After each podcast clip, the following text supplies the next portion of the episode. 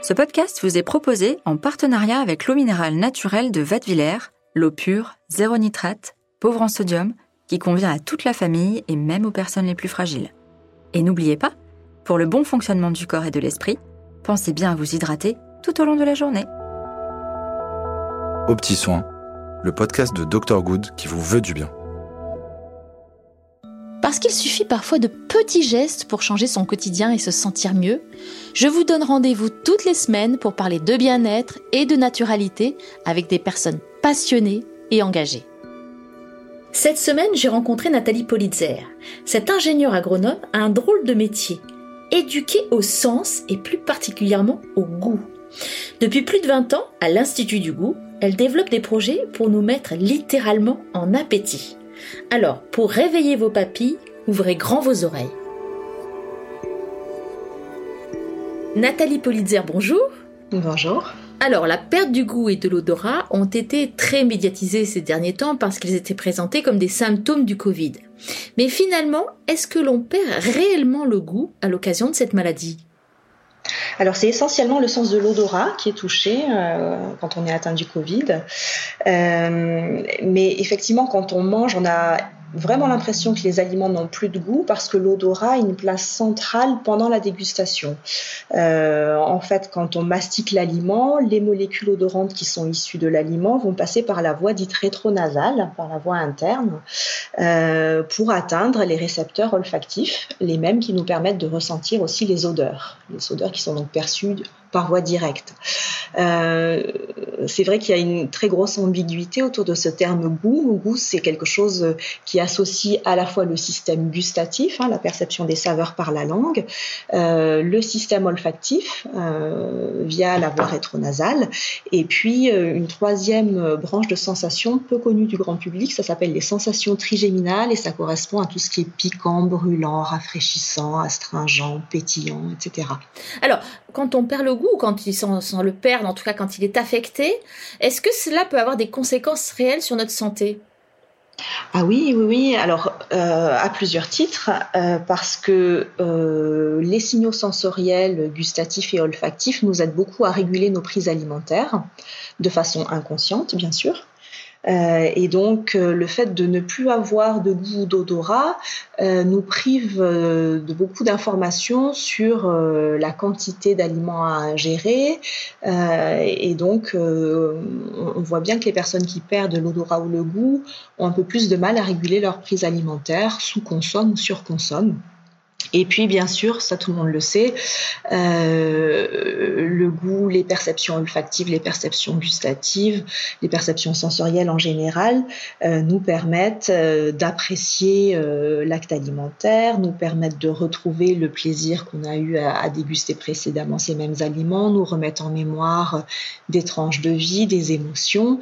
Et donc ça, ça, participe énormément au plaisir de manger. Et le plaisir, c'est c'est pas quelque chose de futile, c'est quelque chose, c'est une vraie fonction physiologique de l'organisme euh, qui a son importance. Euh, euh, donc oui, le fait d'être privé de goût et d'odorat, c'est quand même c'est quand même très difficile.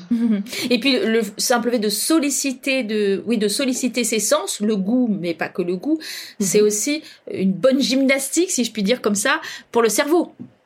Complètement. On sollicite effectivement tous nos systèmes sensoriels euh, qui eux-mêmes euh, vont faire appel à, notre mémoire, à nos souvenirs, euh, à notre culture alimentaire. Et puis on va essayer de poser des mots aussi sur, sur toutes ces sensations. Donc ça c'est très important, cette partie liée à la, verbalisation des sensations, à l'expression de sa subjectivité. Et du coup, la dégustation l'acte alimentaire crée aussi un lien avec les autres.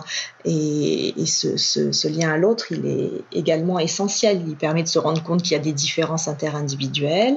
Alors justement, il y a des différences individuelles. On voit, enfin, tout le monde a pu constater qu'on n'était pas égaux, que certains perçoivent vraiment beaucoup plus finement mhm. euh, certaines, certains goûts, certaines saveurs. Il y a mhm. vraiment, c'est vraiment très très différent. Et de quoi dépendent ces différences?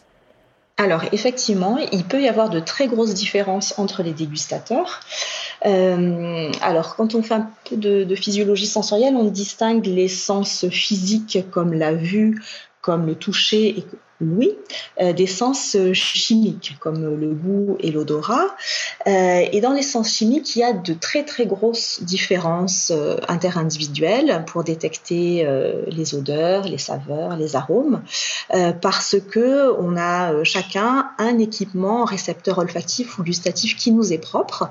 donc, ce sont des protéines réceptrices hein, qui dépendent de, notre génome. Et dès la naissance, on, observe qu'il y a des, des vraies euh, entre les nouveau-nés euh, pour détecter, par exemple, des solutions sucrées ou des solutions amères, etc. Donc voilà, ça c'est un premier facteur expliquant les différences interindividuelles. Euh, ensuite, il y a l'entraînement, tout simplement, qui, qui, peut jouer aussi, qui peut expliquer en partie ces différences interindividuelles. on sait que les professionnels de l'odorat, les parfumeurs, les aromaticiens, les, les, les sommeliers, etc., se sont entraînés comme des sportifs de haut niveau. Et enfin, il y a un dernier niveau de différence interindividuelle qui est euh, là plus euh, déterminé par notre vécu, par notre culture, notre éducation, nos habitudes alimentaires. Et, ces différences-là, euh, elles vont concerner l'appréciation qu'on porte aux aliments. Et puis le fait de fumer, peut-être, des choses comme ça aussi qui peuvent modifier. Tout à fait, tout à fait. Alors on, sait que euh, chez les fumeurs, ce qui se passe, c'est que le, euh, les goudrons vont se déposer euh, sur les cils olfactifs qui comportent nos récepteurs olfactifs comme s'ils les engluaient un petit peu. Euh, du coup, les perceptions olfactives vont être un petit peu diminuées. Euh, mais bon, ça n'empêche que certains fumeurs ont quand même un, bon odorat, récupèrent pas mal d'informations olfactives. Et alors, la, bonne nouvelle, c'est que quand on arrête de fumer, finalement, ce qui se passe, c'est que euh, se refabrique une muqueuse olfactive toute propre, toute neuve, parce que les cellules olfactives, qui sont donc dans cette muqueuse olfactive, se renouvellent. Elles ont une durée de vie d'environ 100 jours. Euh, et donc, chez les personnes qui arrêtent de fumer, au bout de deux mois, trois mois. Euh, donc euh, ces personnes-là disent ressentir euh, beaucoup plus pleinement les odeurs parce que ils n'ont plus tous ces, ces goudrons englués sur les cils olfactifs. Alors, vous parliez de ces sommeliers, enfin de ces professionnels qui s'entraînent comme des sportifs de haut niveau. Alors, nous, on va essayer de s'entraîner, peut-être pas comme des sportifs de haut niveau, mais comment on peut s'entraîner et éduquer son goût finalement? Alors, c'est pas si chronophage que ça, finalement, d'éduquer son goût et de s'entraîner. Euh, c'est plus un état d'esprit, je dirais, de porter une attention plus soutenue à, ses perceptions sensorielles quand on va manger, euh, à, chaque prise alimentaire. Alors, ça demande peut-être une certaine mise en condition. Hein. Concrètement, c'est vrai qu'on est souvent en train de, faire une autre activité, euh, des jeux pour les enfants, etc du, travail. La, tête n'y est pas forcément. Et, du coup, euh, souvent, il faut un petit sas de décompression, un petit temps de préparation avant de passer à table pour euh, être plus attentif à ses perceptions sensorielles, tout simplement. Euh, concrètement, ben, on peut prendre le temps d'observer un petit peu plus la présentation des plats et puis de comparer l'odeur et l'arôme, c'est-à-dire de flairer un peu euh, son plat avant la mise en bouche. Par exemple, le fait de, prendre conscience tout simplement de, du poids de l'olfaction rétronasale dans la dégustation, ça c'est quelque chose d'assez spectaculaire. Hein. Donc tout simplement, ce que vous pouvez faire, c'est euh, avant de manger, vous vous bouchez le nez, vous mettez une bouchée d'aliment euh, en bouche, vous mastiquez un petit peu et puis vous vous débouchez le nez.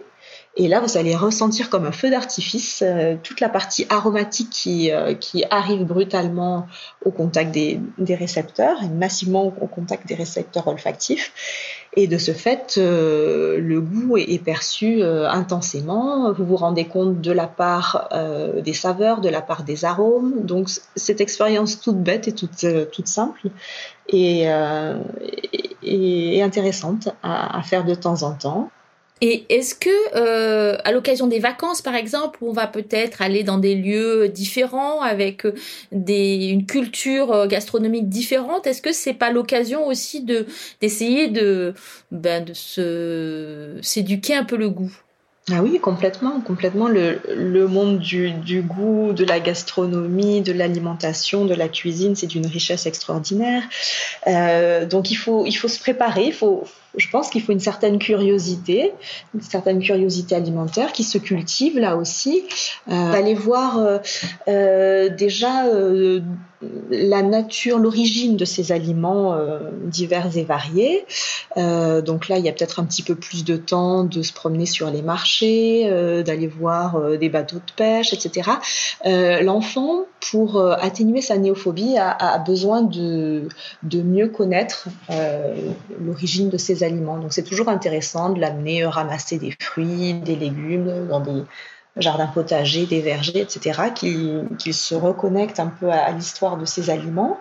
Et puis, c'est très intéressant aussi de les, les, faire passer un peu en cuisine. Donc, il y a un petit peu plus de temps. Euh, en ce moment, c'est vrai qu'on parle plus du, du fait maison. Euh, c'est une bonne chose d'ailleurs. Et, et du coup, pendant la préparation culinaire, il se passe énormément de choses au niveau sensoriel et l'enfant du coup peut mieux se familiariser avec ses aliments. Euh, bah, il s'implique aussi personnellement dans la, dans la préparation de la recette.